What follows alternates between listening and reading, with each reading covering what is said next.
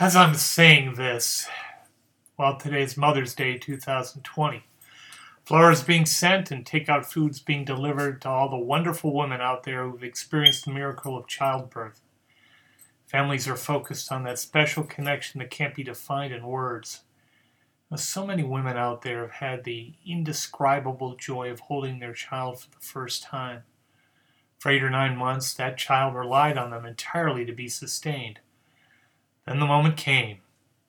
The child feels his or her mother's heartbeat for the first time from outside the womb. There are nearly 7.6 billion people on this planet. Each one's unique and beyond that, miraculous. When you consider the odds against a life being created, you begin to understand the miracle childbirth truly is. That clearly is one of the defining moments in anyone's life. There are other special moments as we pass through life, of course.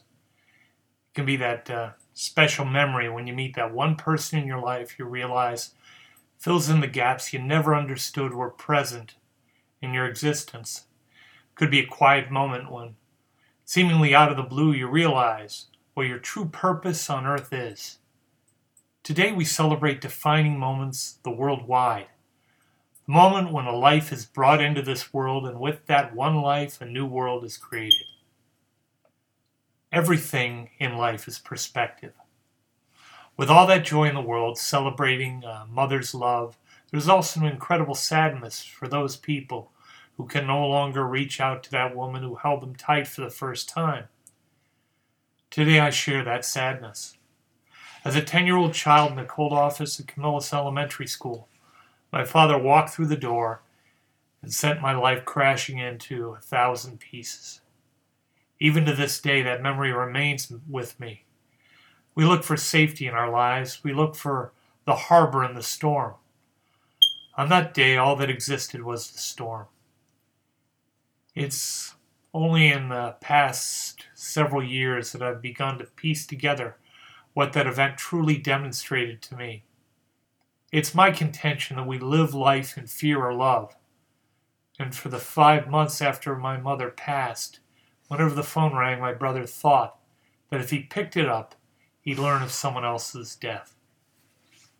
That was the ground my life was built on for the next several years. The tectonic plates were tenuously placed, to say the least. There was an incredible sense of loss, but time has given me an entirely different perspective. Parents are not supposed to have favorites, but somehow I knew that I was my mother's. She'd give me the opportunity to make mistakes and learn from them. She'd give me the opportunity to live life without the fear of feeling foolish. She had made my life safe. All these years later, the lessons she taught me have remained and been amplified. The most difficult lesson she taught me occurred in that cold office. It took many years before the full ramifications of that lesson became clear. I had to take the pain of that moment and compare it to other aspects of my life, to give it some sort of context. Not an easy thing to do. There's no doubt one of the factors that made it so wrenching was the special bond we shared.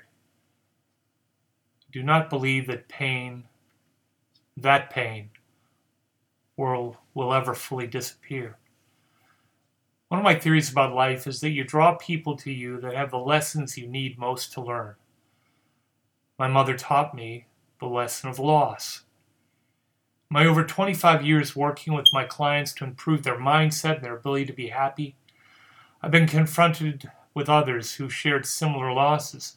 In truth, I'm an exceptionally good hypnotist. Many times, clients have come to me asking to help them forget a loss. Clearly, I can't do that. All the vagaries of life have taught me that there are only two things in life gifts and lessons. How precisely can a loss of that magnitude be, be perceived as a gift?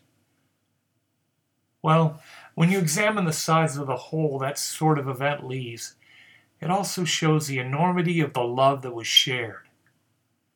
I ask my clients if I had the ability to take away that ache but with that, I'd also take away all the feelings of joy, rapture, and love they had, would they do it?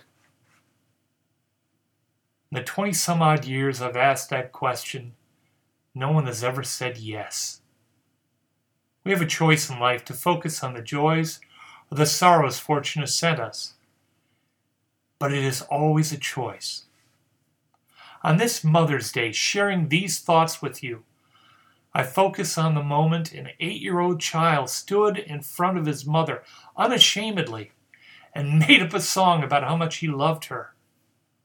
Somehow, wonderfully, even as I say this out loud, that memory becomes clear by the moment, and I feel happy.